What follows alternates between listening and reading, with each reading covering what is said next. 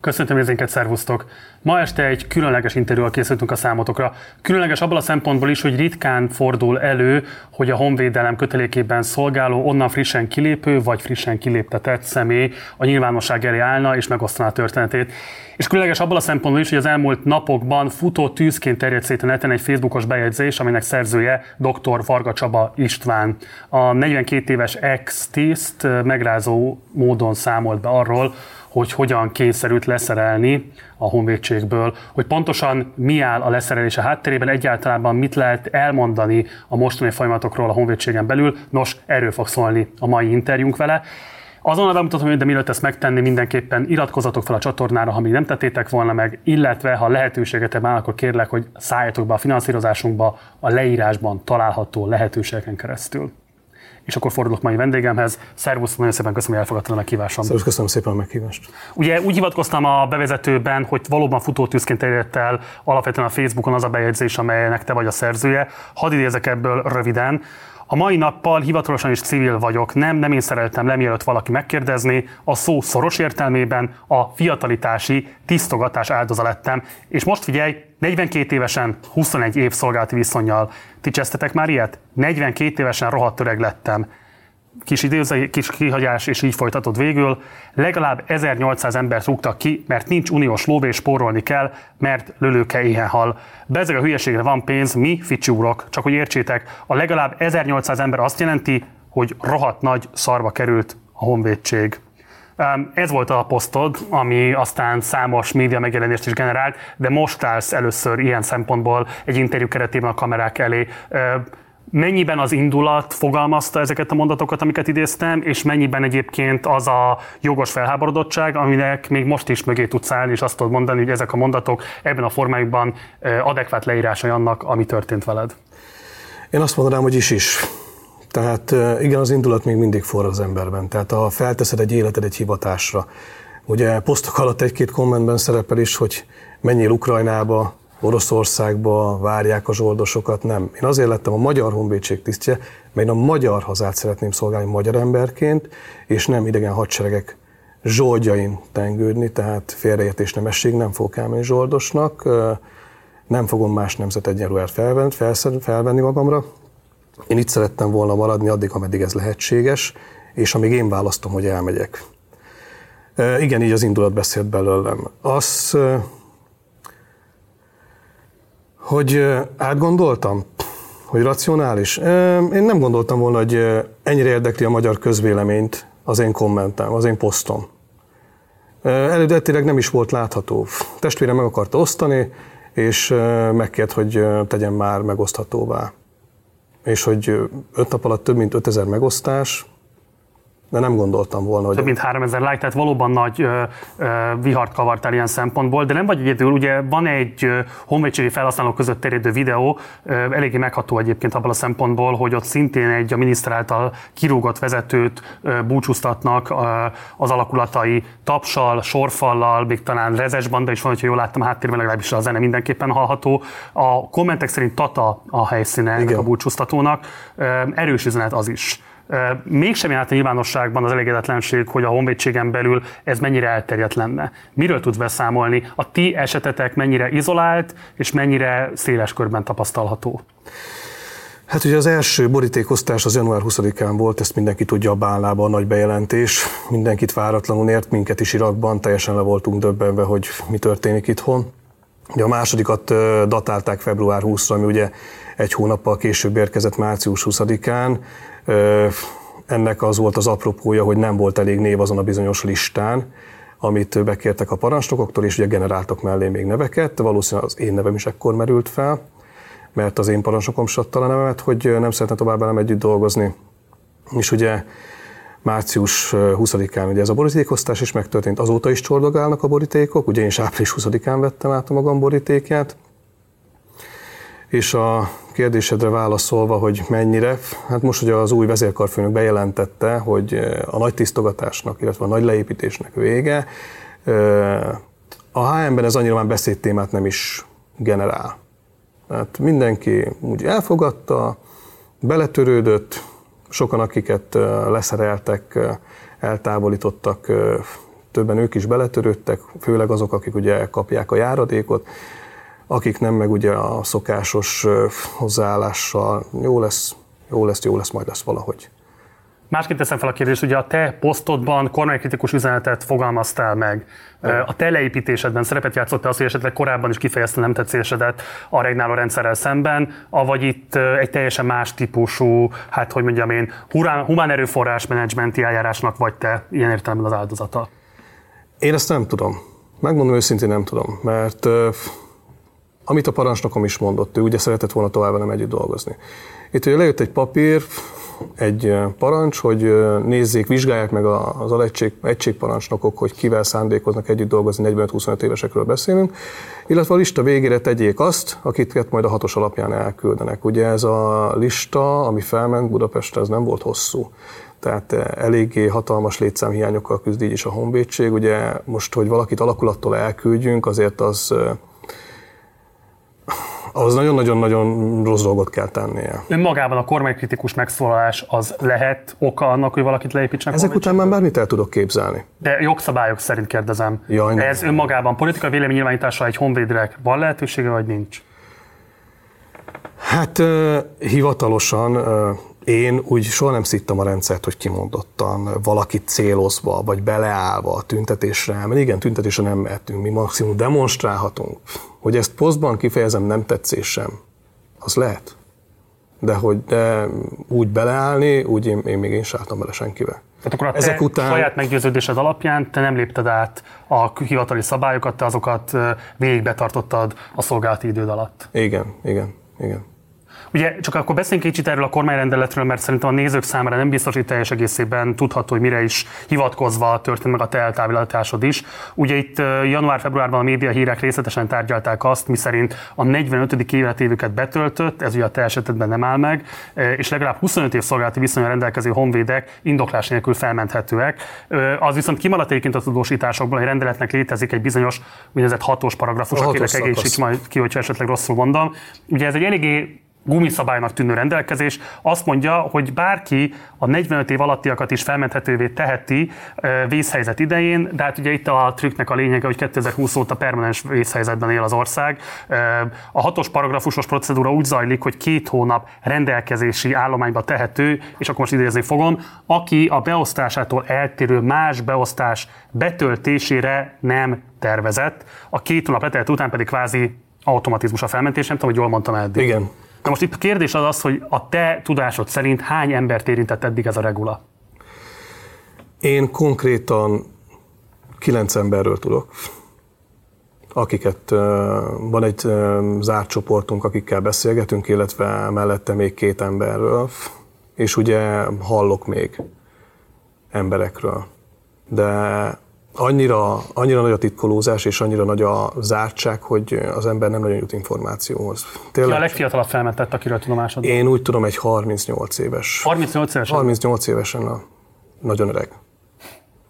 Nagyon öreg. De tudok olyat is, hogy egy olyan tisztet küldtek el, akinek egy akinek tragikus családi esete történt az elmúlt egy évben, és nem voltak semmire tekintettel. Hm. Ugye tegyük ezt azért kontextusba, tehát azért honvédnek állni az nem ugyanazt jelenti, mint mondjuk nyilván minden szakma megköveteli az elhivatottságot, hogyha az ember jól elkismerettel akarja ellátni, de itt azért nagyon nagy lehetőséged arra, hogy akkor, ha esetleg nem kell lesz a magyar államnak, akkor mégis hova tudod értékesíteni a munkaidődet, a munkaerődet. Hát nem állnak hogyan sorban a lehetőségek, tehát ez egy igen komoly hivatástudatot föltételező foglalkozás. Mit tudnak kezdeni magukkal a fölmentettek egyáltalán? A te céljaidról, vagy a te lehetőségeidről lehet tudni bármit is? Én annyival előnyben vagyok egy-két kollégámnál, hogy én igyekeztem magam képezni. Magam pénzén, magam idején, családtól elvett időből én próbáltam más diplomát is szerezni. Mondjuk pont most azzal szembesülök, hogy ebben elhelyezkedni Debrecen környékén elég nehéz. Mi a másik diplomád? Nekem van egy humán erőforrás menedzseri, én dolgoztam is a szakmában, a honvédségnél, illetve van egy jogi végzettségem, de hát az állami szektorba elhelyezkedni szinte lehetetlenség. A, az ember meg ügyvéd mellé szeretne elvenni, az meg egy megint más pálya, tehát ott fel kell készülni arra, hogy egy évekig minimálbéren tengődni, egy három gyerekes családot így eltartani, ez az lehetetlen. Hát igen, ugye 42 évesen egy vadonatúj pályát elindítani, az valószínűleg már egy kicsit késő, még Igen. egyébként katonaként beteljesíteni a pályahivatást, tehát pont abban az időszakban lehettél volna, amikor még nagyon sok szakmai kihívás várt volna rá, de erről fogunk mindjárt majd beszélni, hogy hogy nézett ki a szakmai karrierutad. Még egy pillanatra vissza akarok térni a felmentetteknek a kérdésére, a média hírek szerint mintegy 130 honvédőtől váltak meg az éveleje óta, akik a 45. életévüket betöltötték. Na most akik forrásokkal, amit tudtunk beszélni az interjúra készülve, ők a többszörösére teszik ezt a számot. Te 1800 főről írtál a Facebook posztodban, miközben azt lehet tudni, hogy nagyjából 23 ezeres az állomány. Mi alapján számítottad ki az 1800 főt, mert azért az már egy elég jelentős, közel 10%-os leépítést jelentene. Igen, hát vannak belső forrásaim, akik a megközelítőleg 1800-as számot megerősítették elég magas körökben. Tehát tartod akkor ezt a számot? Igen, illetve elég csak ránézni az én határozat számomra. 2880 valam három, azt hiszem. Pontos számot nem tudom megmondani, de azt ha osztom kettővel, akkor is 1400 fölött vagyunk. Hm. Miért nem állnak ők ki? Tehát miért nincs ebből egy sokkal szélesebb tiltakozás? Miért van az, hogy kvázi most te vagy egyedül, aki arccal is vállalja. Ha nincs is 1800, legyen csak néhány száz ember, de valószínűleg annál magasabbra tehető ez a szám, akkor is itt sorba kínálni, ha nem is a mi stúdiónk előtt, de hát a különböző szerkesztőségek előtt, vagy egyáltalán a különböző social media felületeken kellene látnunk azt, hogy ezek az emberek hol vannak. Mi miatt nem vállalják a megszólalásnak a lehetőségét?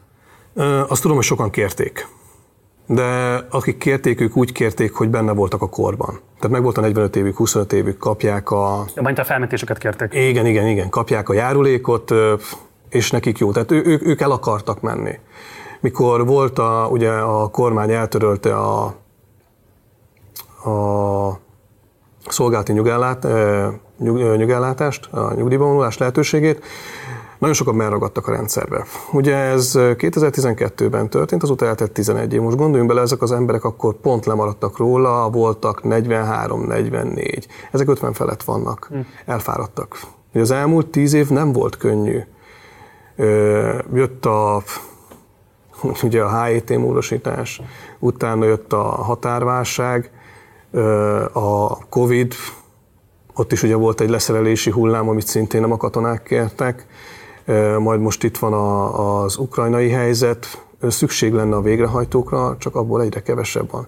Azok az emberek pedig, akik vitték eddig a vállukon, és főleg a végrehajtó részben ők kérték, hm. hogy engedjék el őket. Valóban a szakképzettségnek a kérdése az, hogy egy ennyire kielezett helyzetben, amikor a szomszédos országban háború zajlik, mennyire engedheti meg magának a magyar haderő, hogy lemond az ilyen típusú képzettséggel és szakmai tapasztalata rendelkező állományi tagokról, csak hogy egy kicsit szintén ezt is kontextusba tesszük tegyük a nézők számára. Az önéletrajzot alapján lehet tudni azt, hogy ahogy te is említetted, a jogi kart is elvégezted, van angol nyelvismereted, missziókban vettél részt Koszovóban, Afganisztánban, Irakban, vannak magyar és nemzetközi kitüntetéseid, stalumjaid, és hát egy egészen egészen A4-es oldalt kiteszek a különböző elismeréseit. Szóval fölvetődik a kérdés, hogyha nem politika indok szólt a fölmentésed mellett, akkor milyen szakmai indokok szerepelhetnek egyáltalán, pláne úgy, hogy a parancsnokod a te elmondásod alapján szívesen maradt volna, vagy szívesen folytatta volna veled az együttműködést? Ötletem nincs. Tehát tényleg nem tudom elképzelni, hogy hogy tudnak úgy megválni, tehát hogy lehet megválni egy olyan embertől, aki éles tűzharcban vezetett katonákat.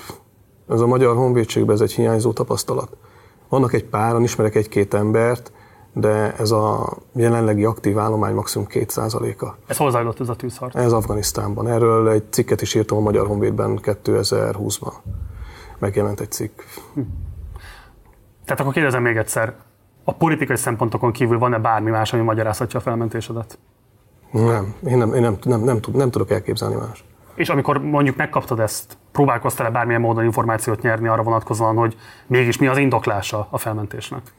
Hát ugye jogászként az volt az első, hogy elolvastam az indoklást, aztán egy jót mosolyogtam, és megkérdeztem a parancsnokomat, hogy valóban kérte, hogy nem kíván tovább foglalkoztatni? Azt mondta, hogy nem ezt az állítást... Bocsánat, ez fontos, tehát az indoklásban, a szóbeli fel, vagy az írásbeli felmondásban azt szerepelt, hogy a parancsnokot kérte. Ami a, ami a hatos szakaszban valamit felolvastál az előbb, ugye, hogy a, a alakulat parancsnokának kérelmére, tehát ő nem kíván tovább foglalkoztatni, és a Honvéd vezérkarfőnök javaslatára helyeznek engem rendelkezési állományba, és ugye a rendelet Nyomán két hónap múlva ki is teszik az embert a kötelékből.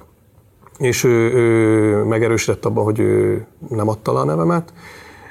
Én kutakodtam utána, és más forrásból is, megerő, más forrásból is megtudtam, hogy az én nevem azon a listán nem szerepelt. Ez valahogy más került bele, máshogy került bele a köztudatba. Tehát abban egészen biztos vagy, hogy a parancsnokod nem kérvényezte a te felmentésedet? Ez így igaz. Tehát valaki akkor, aki fölötte áll, kellett, hogy ezt megtegye?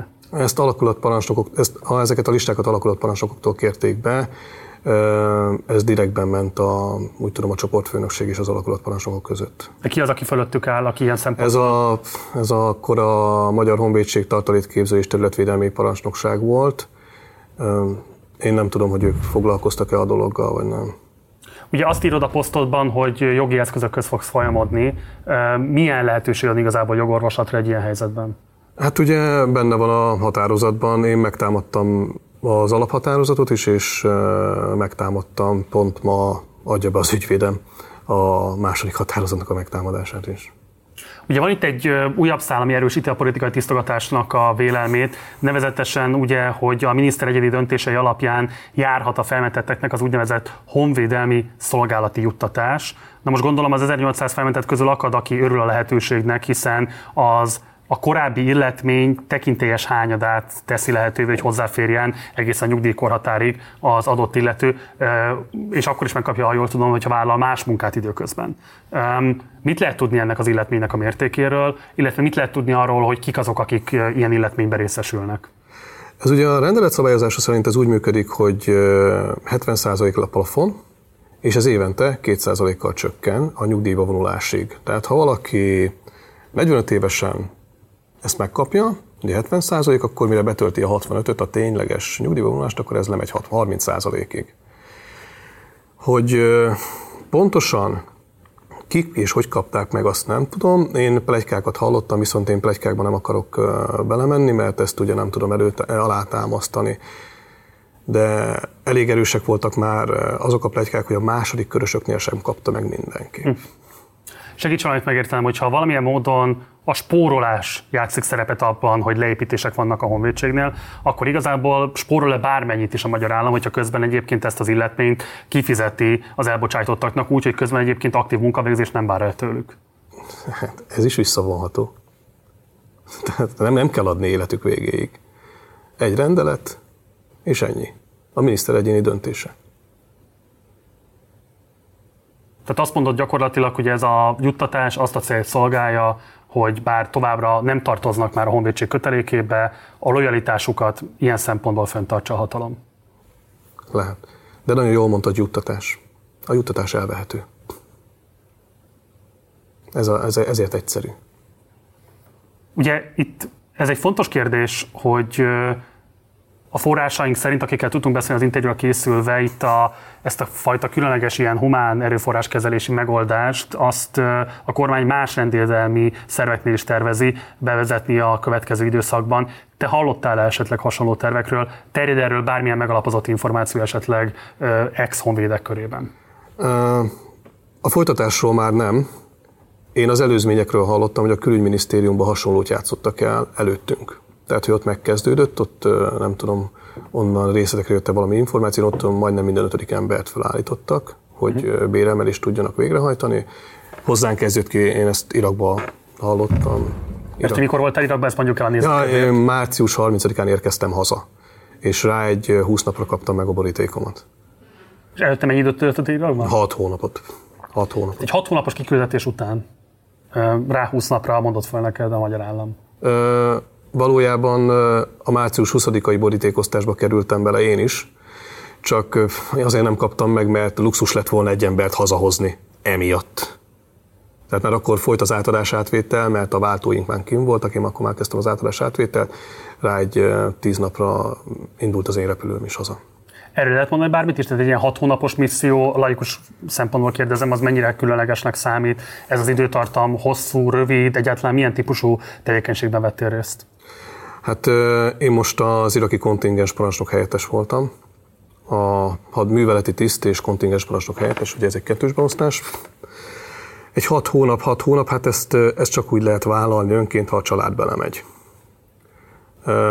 Mi ezt a feleségemmel megbeszéltük, átbeszéltük. Én gondoltam a karrierem szempontjából ez fontos mérföldkő lehet, mert én önként jelentkeztem, de parancsnoki beosztásra. Csak akkor a területvédelmi és tartalékképző parancsnokság parancsnoka úgy döntötte, hogy túl fiatal vagyok, túl fiatal vagyok még ez a beosztáshoz. Tehát hat hónappal korábban még túl fiatal voltam, most meg túl öreg és jött egy alezredes, ő volt a kontingens parancsnok, én maradtam a helyettes és a műveleti tiszt, de ahhoz, hogy én ki tudjak menni, a feleségem felmondott a munkahelyén. Tehát, hogy mennyi mindent áll be az ember a hivatásáért? Sokat. Én rengeteg mindent bevállaltam, a családom még többet. Ő konkrétan a munkahelyét áldozta be azért, hogy én ki tudjak menni. És építeni a saját karrierem. És ez a hat hónap, ez megszakításmentes hat hónap? igen, ez a közel-keleten, illetve Afganisztánban ez, ez mindig megszakításmentes volt. Tehát onnan nem jöttünk az a szabadságra. Még a PRT-ban volt az elején szabadságos járat, de ugye ez a tartomány újjáépítő kontingens volt, de, de nem. Tehát én az utóbbi négy, tehát a négy missziómban mind a két Irak, mind a két Afganisztán az úgy ment, hogy szabadság nélkül. Tehát akkor hat hónapon keresztül te a családdal élő fizikai kapcsolatban nem voltál? Mm, nem, nem voltam, tehát Facebookon keresztül, Messengeren keresztül karácsonyoztunk is. Úgy néztem végig a kislányom első aerobik évzáróját.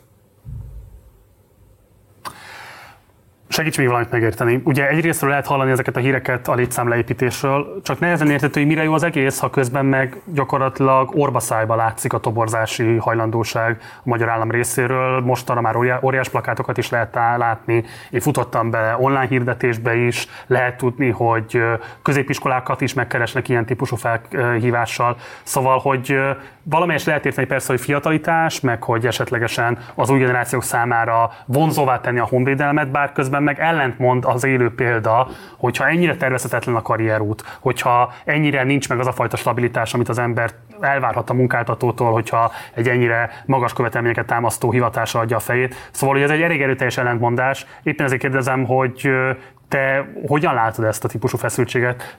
Miért zajlik egy ilyen intenzív toborzás, ha közben megláthatóan elég erőteljes leépítések is vannak? Vannak lényegi elemek, amivel relatív egyetértek. Ez abból fakad, hogy ugye a szolgálati nyugdíjba vonulás lehetőségének eltörlésével nagyon sokan benragadtak a rendszerbe. Egy fiatalitás ráférne a seregre. De ugye a legtöbben itt vannak Budapesten. Tehát most azt nézzük, a, a honvédség fele, az itt van Pesten. Tehát a vezérkarban, a háttérintézményekben, akik konkrétan a katona létszámot növelik, ott igenis szükség van egy, eh, ahogy már többen mondták, egy vízfej vágásra, egy kieresztésre. Mert csapatoknál sose voltunk annyian, amennyien lenni kellett volna. Ugye ott volt a Hende miniszter úr, mikor átadta a tárcát, akkor ő több ezres hiányokról beszélt.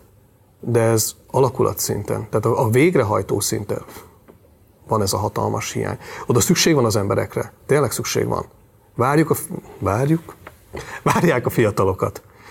De igen, a fiatalok ezzel találkoznak, hogy bemennek, és a századparancsnok, aki nincs benne a korban, de ott van, hogy 30 éves, igen, fél nem tudja, mit tehet, mit nem, hogy hirtelen került magasabb beosztásba, és, és látszik rajta a tanástalanság.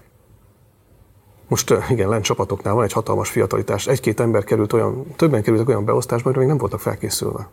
És most ezekkel találkoznak. Ez se vezet jó irányba. Hm. Nem csapatoknál kellett volna ezt csinálni. És most nem magamat vagy magunkat védve, hanem igen a vízfej. Arra szükség lett volna de csapatoknál igenis szükség van az emberre. Arra, aki határa megy, arra, aki mikor bent volt a kórház támogató feladat, kórházba mentek, beléptetéseket biztosít, tehát ezekre az emberekre szükség van. A foltozás nem működik. Ezeket a adhok jellegű feladatokat jelenleg tartalékosokkal fotózzák, tódozzák. Van két teória az elbocsátási hullámmal kapcsolatosan, amiről szeretném kikérni a véleményedet. Az egyiket Vadé Ágnes volt honvédelmi államtitkár fogalmazta meg, aki a DK szakpolitikusa, ő NATO emle- eh, mentesítést emlegetett. A másik az a válaszolni cikke alapján fogalmazódott meg, nevezetesen, hogy az elbocsátandók listáját még csak nem is eh, a minisztérium vagy a felelős intézmények valamelyike fogalmazta volna meg, hanem konkrétan egy kormányzati háttér agytröszt állította össze, eh, és nekünk is volt olyan forrásunk, aki meg erősítette azt, hogy amit a cikk, idézem, a legmerege, meg, legmeredekebb elképzelésként tálalt, szóval, hogy mi szerint a Szalai Bobrovnicki Kristóf miniszter korábbi munkahelyének, a századvégnek jutott volna ez a szerep, hogy ezt a listát kvázi összeállítsa. Tehát mit tudsz elmondani erről a két teóriáról? Egyrészt a NATO mentesítés, másrészt pedig a századvég esetleges szerepvállásáról a lista összeállításában. Kezdjünk az első kérdéssel. Több olyan kollégám maradt bent, akik nagyon ügyesek, két-három nyelvet beszélnek, több misszióban voltak, most is felelős beosztásban vannak. Mm, Egyesült Államokban voltak tanfolyamokon. Tehát rengeteg ilyen ember van, és most jelenleg ők viszik. Ők viszik a hátukon a csapatokat. Nagyon sok ilyen ember marad bent a seregbe. Le a kalappal, ilyen ember próbáló időkben nagyon-nagyon nagy munkát végeznek. A másik kérdésre mi is hallottunk ilyen plegykákat, de ha ez igaz, akkor én kettő kérdést tennék fel, ha ez tényleg igaz. Na mondom, ezt mi is hallottuk, hogy a lista egyszer csak megérkezett, mert erről a Honvéd vezérkar sem tudott. Tehát ez, ez tény. Ez tény, hogy ők se tudtak. A Ruszin Szendi altábor nagy úr egy pár héttel, tényleg nem sok idővel korábban kapta meg a listát amin már konkrétan a nevek szerepeltek. Bocs, ez nagyon-nagyon fontos, mert erről a nyilvánosságban eddig senki nem szólalt meg. Tehát te azt mondod, hogy Ruszin Szendi Romulus egy konkrét listát kapott arról, hogy kiket kell eltávolítania. A Január 20-án. Január 20-án. Kiket kell, kiknek kell a borítékot odaadni. De ezt a minisztertől kapta, vagy Én pedig a tudom, minisztertől függetlenül kapta? Én úgy tudom, hogy a miniszter adta át neki. És a miniszter mi alapján állította össze, ezt lehet tudni? Ezt nem tudom. De az biztos, hogy a HM ebben nem vett részt. Mert ha valami hasonlóban valaki részt vesz, kicsi ez a család, hogy a plegyka ne indult volna el. Nem tudnak annyira az emberek titkot tartani, hogy ne csúszott volna ki egy-két információ. Tehát azt nem tudod megerősíteni, hogy a század végig készítette volna ezt a listát, de azt meg tudod erősíteni, hogy a Honvédelmi Minisztérium a lista összeállításában nem vállalt szerepet? A csoportfőnökség biztos nem. Az kiderült volna. Az hamar kiderül, mert az emberek szeretnek plegykálni. Ugye ott van a, hogy is hívjuk mi őket, a sofőrök nagy tanácsa. Ugye ők mindent tudnak. Sofőrök nagy tanácsa? Igen, igen, igen. igen. Ugye ez aktuális, ugye a Böröndi Altából nagy úr elleni feljelentés miatt. Ők mindig mindent tudnak. Nem csak ők szoktak elkottyintani egy-két dolgot. Bocsánat, a, a, a, a személygépjáró sofőröket mondod? Igen. Akik a különböző funkcionálisokat hordozzák. Igen, igen, Aha. igen. Tehát ők hallanak az autóban olyanokat, hát amiket... biztos, hogy benne, hogy hallanak dolgokat. amiket, amiket... ezek szerint egy informális tanácsuk. Igen, igen, a szakaszvezetők nagy tanácsa, a sofőrök nagy tanácsa, akik a kantinban akarva akaratlanul löttyintenek el információkat, amit az ember, ha jó éles a fül, akkor meghal. Hm. Akaratlanul, de nem, nem direkt információ szórás de vannak olyan emberek, akik nem tudják tartani a szájukat, és egy-két dolgot ellejtenek ha most egy picit az ördögügyvédjét játszom, és átveszem a miniszternek a pozícióját, akkor tudva azt mondjuk, hogy hogy működik a honvédelmi minisztérium, meg a honvédelem, vagy hát a hadsereg, mint olyan, lehet, hogy ebből a szempontból pont racionálisnak tűnhet kiszervezni egy ilyen lista összeállítását egy olyan intézmény számára, amely ilyen szempontból nem fogja elkotyintani ezeket a tervezett intézkedéseket, és nem fog ilyen szempontból problémát okozni azzal, hogy idő előtt az információkat teríti az érintettek körében. Én akkor csak két kérdésre szeretnék választ kapni. A Magyar Honvédség állomány táblája szolgálati titoknak minősül. Ez nem egy szolgálati titok megsértése? Tehát hogy kerül ki egy civil alapítványhoz a Magyar Honvédség állomány táblája? Ez egyik kérdésem. Másik. Ha konkrétan emberekről beszélünk, hogy kerülnek ki az én adataim egy civil alapítványhoz, ami én nem járultam hozzá? Ez ugye az adatvédelmi törvénybe ütköző cselekmény. Hm. Tehát akkor most én is játszom az ördög ügyvédjét. Melyik bíróságra kell menni? Emiatt. A te megítélésed szerint ez az egész leépítés együttes mennyiben gyengíti a magyar hát nem tudom, honvédelemnek az reakció lehetőségeit. Ugye itt nem csak arról van szó, hogy zajlik egy háború a szomszédos országban, ami nyilvánvalóan egy kiemelt kockázati tényező, hanem hogy hát azért itt több forrás egymástól függetlenül is az elmúlt években rendre jelentetett meg vagy cikkeket, vagy pedig olyan nyilatkozatokat, amelyek a Magyar Honvédségnek a hát eléggé gyenge állapotáról tett tanúbizonyságot. Konkrétan vannak olyan források, amelyek azt mondják, hogy bármely szomszédos hadsereg megenné reggelire a Magyar Honvédséget. Te hogy hogyan kommentálod ezeket az értesüléseket? Én azt mondom, hogy a reagálás szintjéről van szó. Amíg a Koron Ferenc volt a Magyar Honvédség parancsok, hogy egyszer volt egy határfeladat próba, mikor elrendeltek egy próbát, hogy le tudunk, mennyi időt tud lemenni a honvédség a határra, egész jól vizsgázott. Na most ott nagyon sok embert azóta elküldtek. Tehát 20 év tudást, 25 év tudást nem lehet kicserélni egy megfogott tartalékossal, hogy most te ide beülsz, és akkor ezt fogod csinálni, mert nem tudja, mit kell csinálni. Tehát 20 év tudását, 20 év tapasztalat tudással lehet csak kicserélni. Most a reakcióról csökkenni fog? Az biztos. Az biztos. Mert pótolni nem fogják tudni az embereket. Pestről senki nem fog lemenni csapathoz dolgozni, hogy növelje a reakcióidőt, vagy csökkentse. De, De akkor mondjuk a te hadászati ismereteid alapján kijelenthető, hogy ez az elbocsátás együttes gyengíti az ország védelmi képességeit? Az biztos. Két újsághír van, amire tudok igazából utalni, ami mondjuk az elmúlt egy évből valószínűleg azért valamit jelez a honvédség állapotára vonatkozóan. Ugye tavaly tavasszal borzoltak kedélyeket, hogy egy ukrán harci drón repkedett az ország légterében, amire ugye annyi volt a e, honvédelemnek a válasza, hogy hát észlelték ezt a repülőobjektumot, és hát egy friss, rendkívül tragikus eset is történt, amikor is ugye kiképzés közben egy térképen elviekben jelölt drótkötélbe ütközött és leszvonulant Horvátország magyar légierő Airbus H145-ös helikoptere, és hát sajnálatos módon három fős legénység életét vesztette, az anyagi kár is igen jelentős. Itt ugye a Magyar Honvédség tudtommal nem erősítette meg, hogy valóban ez volt az események láncolata, de horvát oldalról igenis azt kommunikálták, hogy a drótkötélbe ütközés miatt zuhant le ez a harci helikopter.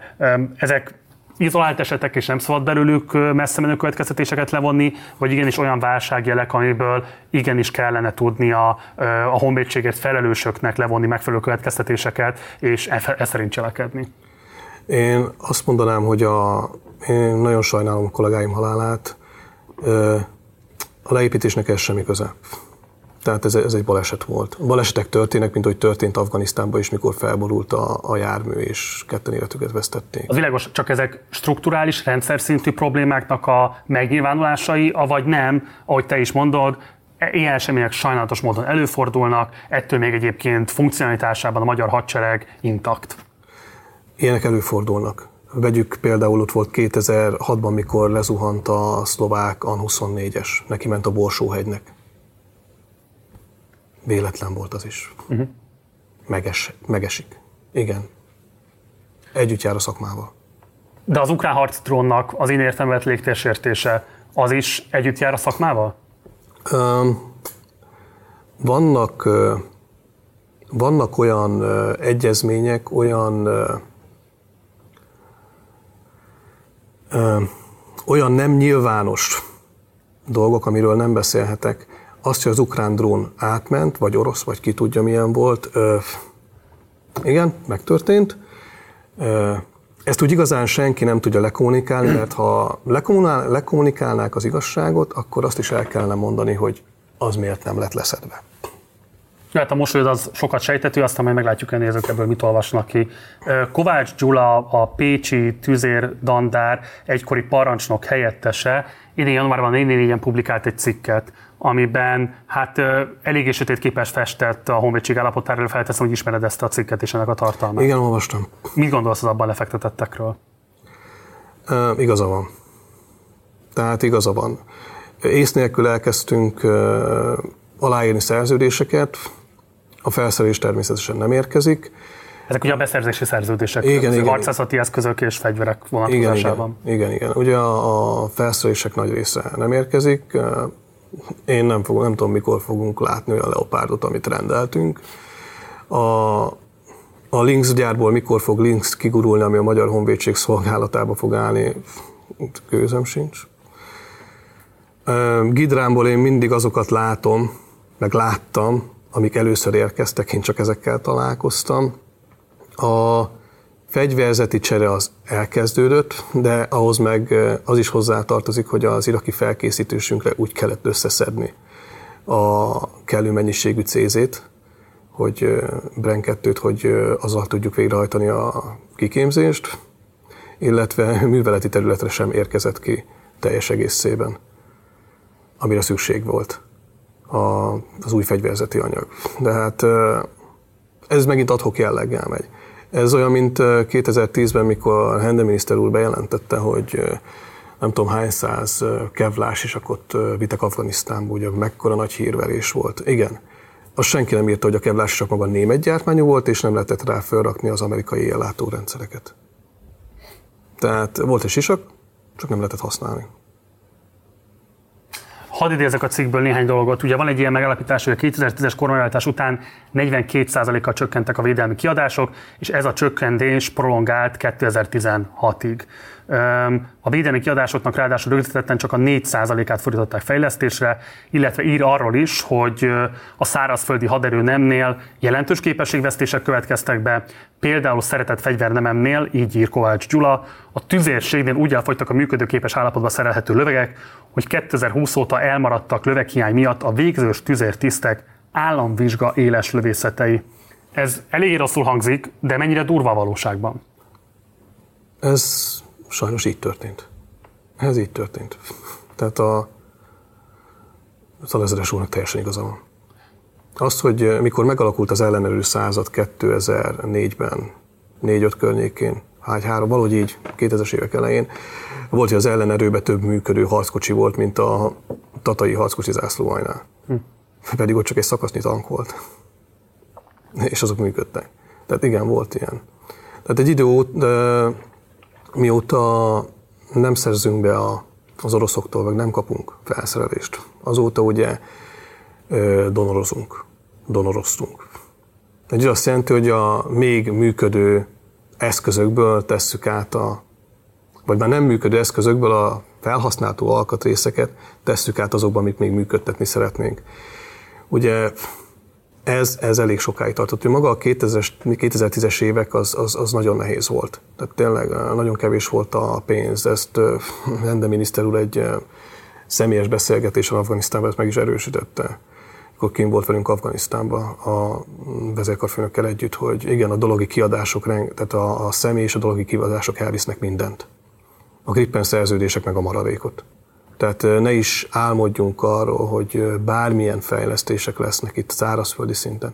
Pedig már akkor a, felszerelésünk, a lövész vagy gyalogsági katonáknak már rég elavult volt.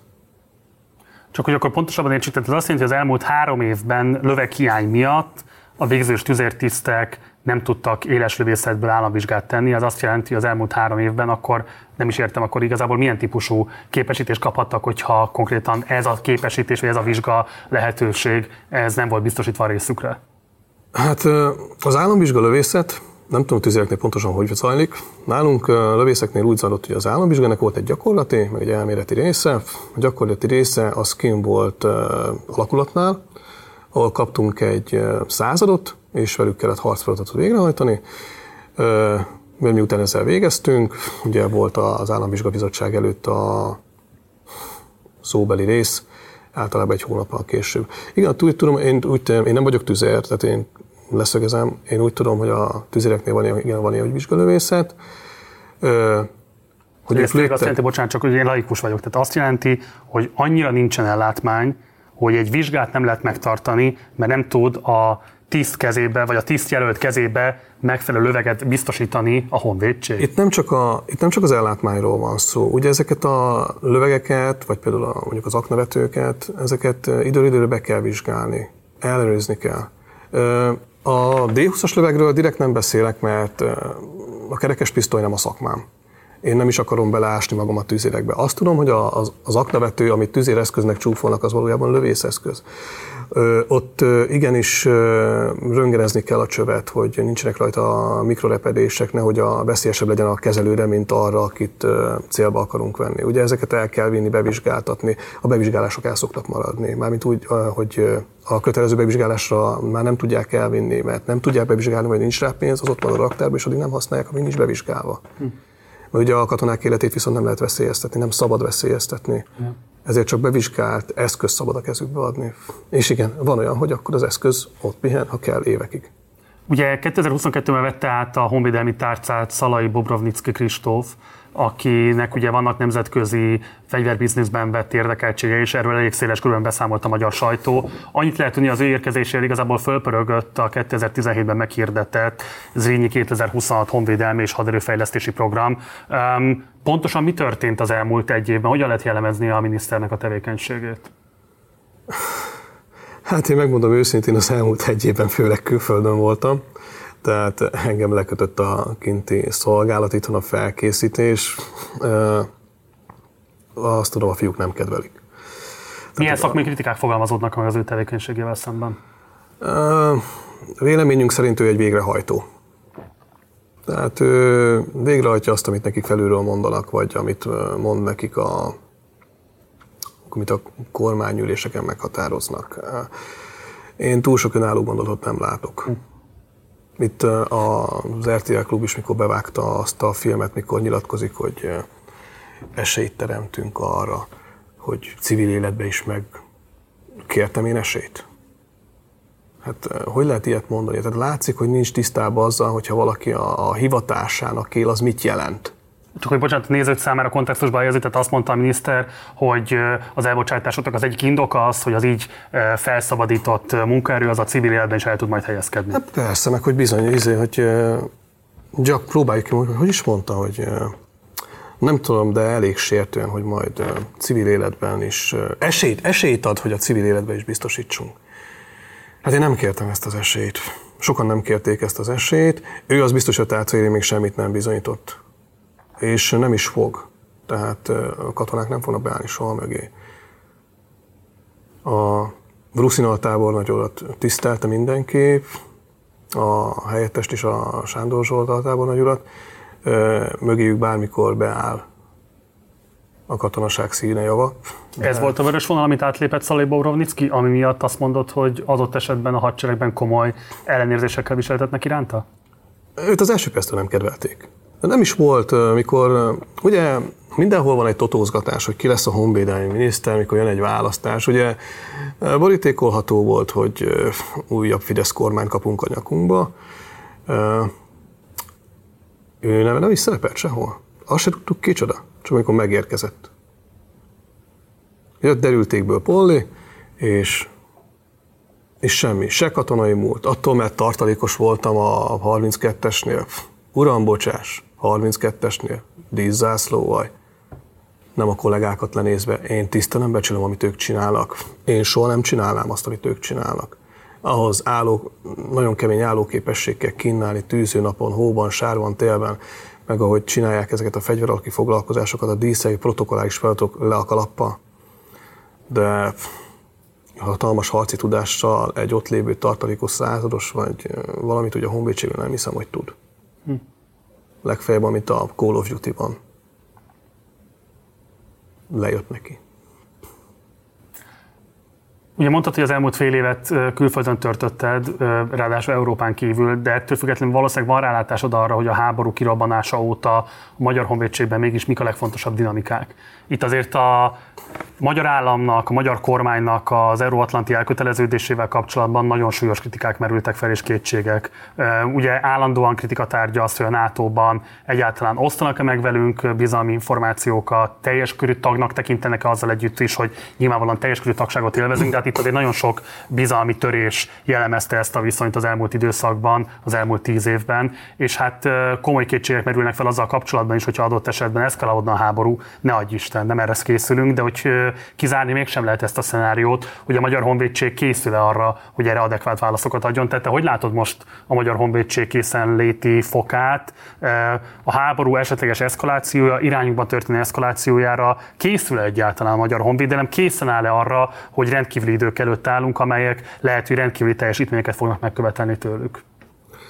Véleményem szerint nem. Egy zászlói harccsoportot nem tudnánk kiállítani 30 napon belül, amit ugye megkövetelnek. Az mit jelent, csak fordítsuk le ezt egy laikus nyelvre? Tehát vannak ugye gyors reagálású alakulat, ugye azonnali reagálású alakulatok, és ugye Magyarországnak is vannak olyan zászlóaljai, amik fel vannak ajánlva, ezek az zászlóaj harccsoportok. Ugye van egy zászlóaj harccsoportunk, ami 30 napos készenlétben van. Ez azt jelenti, hogy ez fel van töltve. Egy csomó embert most rúgtak ki. Ezek hiányoznak. Rengeteg ember menne el. Katonák. Ismerek olyan, bus, olyan buszsofőrt, katona, aki már két éve le akar szerelni, mert kint civilben többet kapna. És már benne kézzel lábbal. És benne van a korban. Tehát úgy korban, hogy 45 fölött van ő is. Már nem bírja csinálni. És nyugalomra vágyik. Nem, nem. Végrehajtó szinten nem tudnak annyi embert összeszedni. Hát amikor egy KFOR misszióra már, nem is, nem is akarok a KFOR-ra menni, mert de iraki misszió, iraki felkészítés, akiket mi hazazavartunk, azok most ott vannak felkészítésen. Repatriáltattuk, mert nem tudott beilleszkedni. És most ott van a felkészítésen. Mert nincs ember. Tehát ha a missziót nem tudjuk kiadni, hogy adunk egy zászlói harccsoportot? Ott minden embert fel kell készíteni a feladatára, tehát 30 nap nem elég, oda kiképzett katona kell. Ezt nem tudjuk megoldani tartalékossal, kifótozni, kitódozni. Mert nem lehet. A tartalékosokra is egy teljesen más egészségügyi követelmény vonatkozik. Nem csoda, amikor volt a kórház feladat, vagy határfeladat látjuk, amikor igen, jön a tartalékos nagy pocakkal. Igen. Jön a tartalékos nagy pocakkal, igen, bejöhet. Semmi nem tiltja. Semmi nem tiltja, hogy ott van a tartalékos, esetleg valami, régen volt valami összetűzés a törvényel, mert bejöhet. Ott van tartalékos, aláírta, mi döntjük el, hogy behívjuk, vagy nem hívjuk. Ezek a katonák nincsenek felkészítve. Nem is lesznek felkészítve. Maga a tartalékos rendszer nem lenne rossz. Csak nincs hozzárakva a háttér.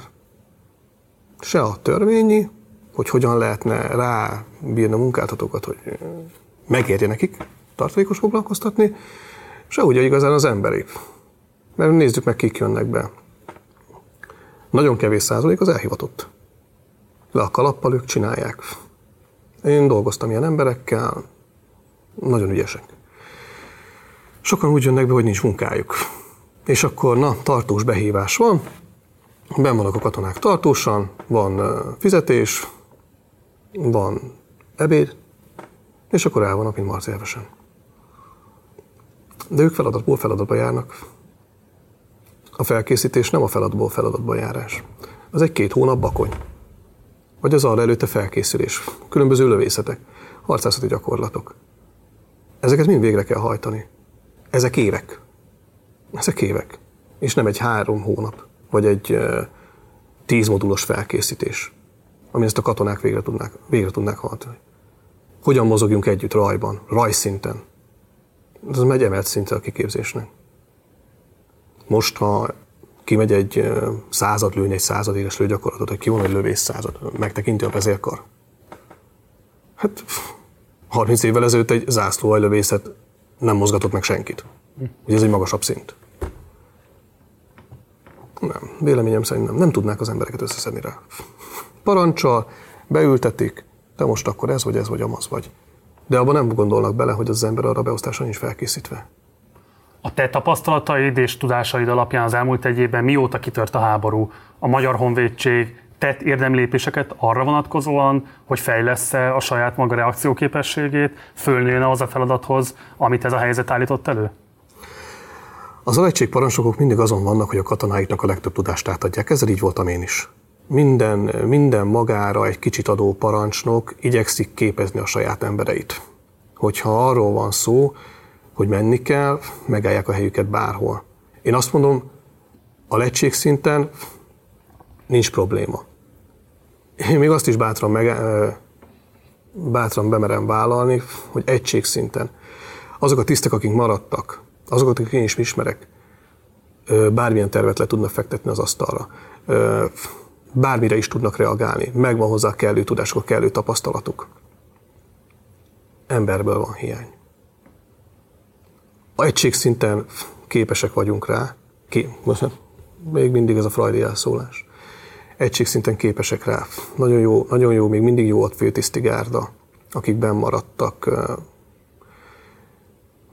NATO iskolába tanult emberek, missziót megjártak. Ők képesek rá, le tudják vezényelni. Csak lassan nincs kinek levezényelni. Tehát nem engedem el a katonát már két éve, több éve, mert nem szerelhetnek le. Csak közös megegyezéssel. Nem tudom motiválni ezt az embert.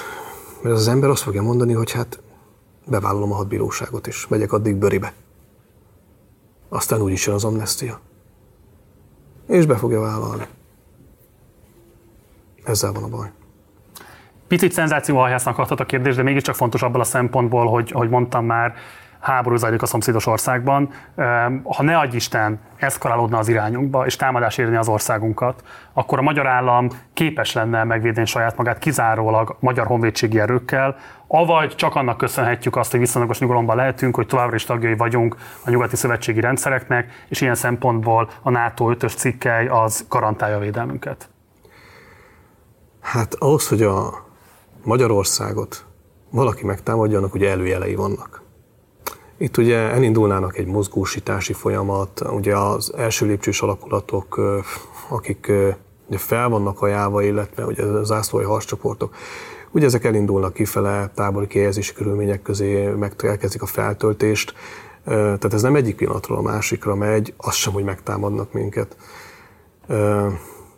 Ezért ez egy hosszú folyamat. Ahhoz, hogy a, a NATO minket megvédjen, azért tenni kell.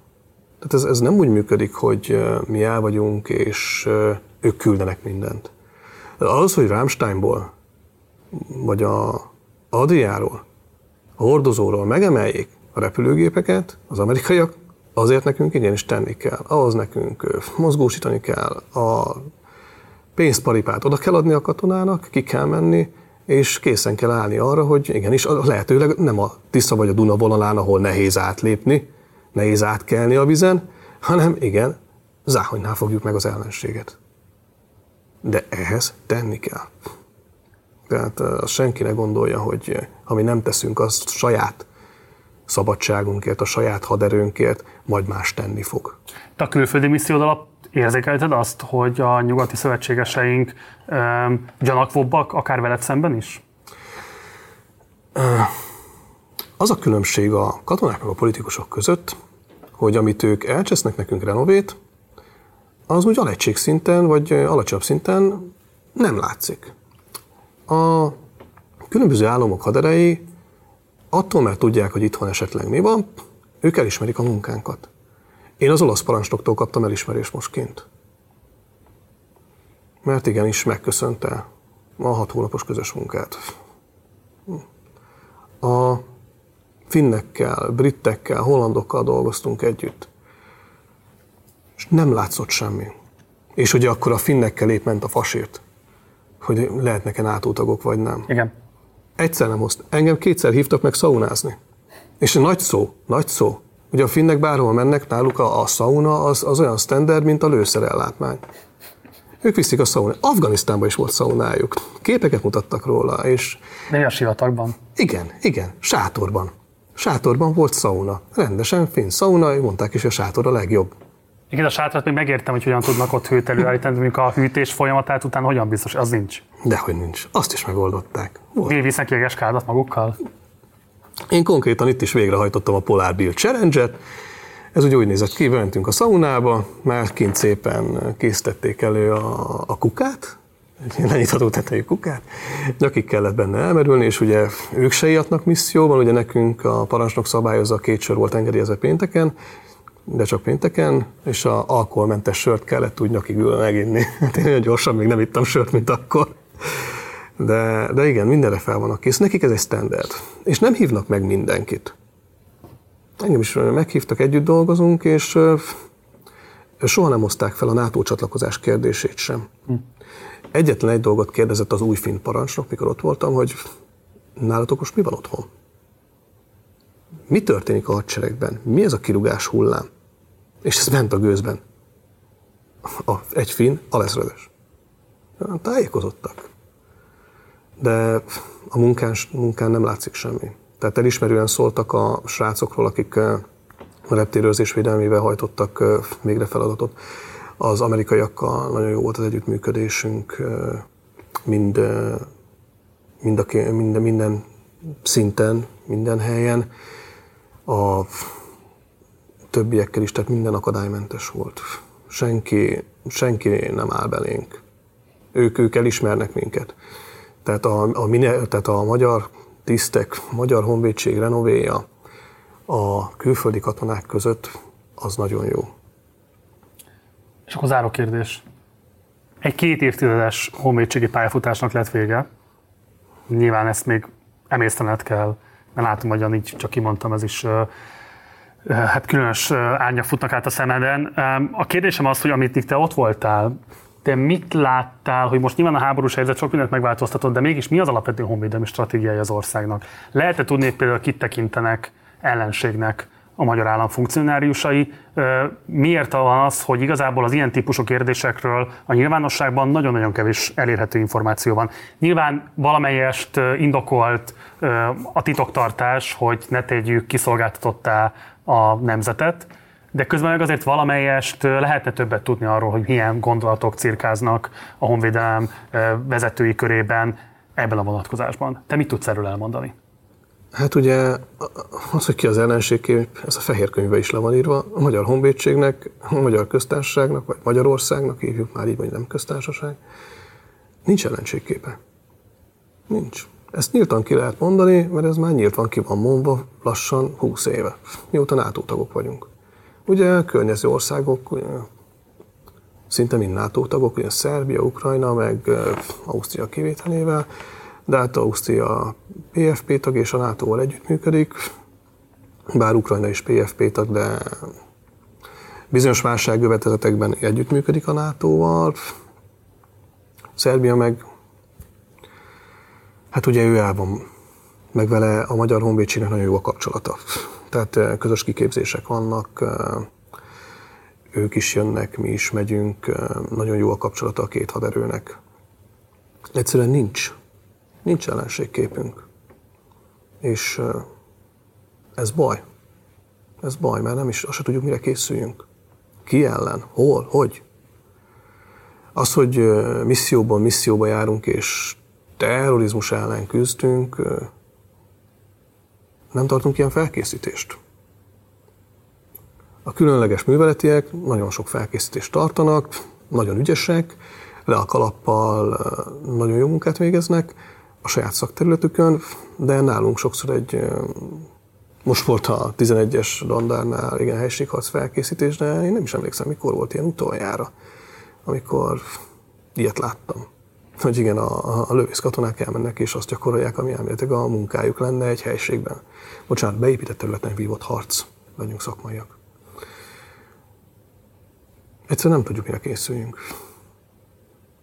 Itt készülünk mindenre, vagy semmire. Misszióra. Arra készülünk, arra készülünk, mert ha a misszió nem lenne kiadva, akkor lenne probléma. Az probléma lenne. Akkor a politikai vezetés is verni az asztalt, hogy miért nincs ember. De hát egyelőre még kimegy. Ha létszám hiányol is, de kimennek. Hát nagyon izgalmas volt. Sok mindent megtudtunk, amit szerintem eddig nem tudhattunk, vagy esetleg csak sejtettünk, de azért mégiscsak egy hiteles forrása megerősíti azért az egy más típusú tudás, mint a vélelmezés. Varga Csaba István, ex-honvéd, így kell most már fogalmaznom. Köszönöm szépen, hogy elfogadtad a meghívásokat, és köszönöm szépen, hogy mindezt megosztottad a nyilvánossággal. Én köszönöm az interjút. Ez volt az interjú, hogyha még nem iratkoztál volna fel a csatornára, akkor kérlek mindenképpen tedd meg. Ha van bármilyen kérdésed vagy észrevételed az elhangzatokkal kapcsolatban, akkor pedig várlak a komment szekcióban. Ha tetszett a tartalom, akkor kérlek, hogy a like gomb megnyomásával pörgelt az algoritmust a mi érdekünkben, pedig nem tetszett, akkor nyugodtan nyomd meg a dislike-ot, de ebben az esetben kérlek, hogy írd meg, mi az, ami nem nyert el a tetszésedet, melyik kérdésre nem értettél egyet, vagy adott esetben melyik mondatát kritizálnád az interjú alanynak. Kérlek, hogy ebben az esetben is tarts tiszteletben a személyiség jogokat, meg úgy általában az általános emberi normákat. Köszönöm szépen a figyelmed a teljes táb nevében. Én Gulyás Márton voltam Budapestről, hamarosan találkozunk, addig is ciao.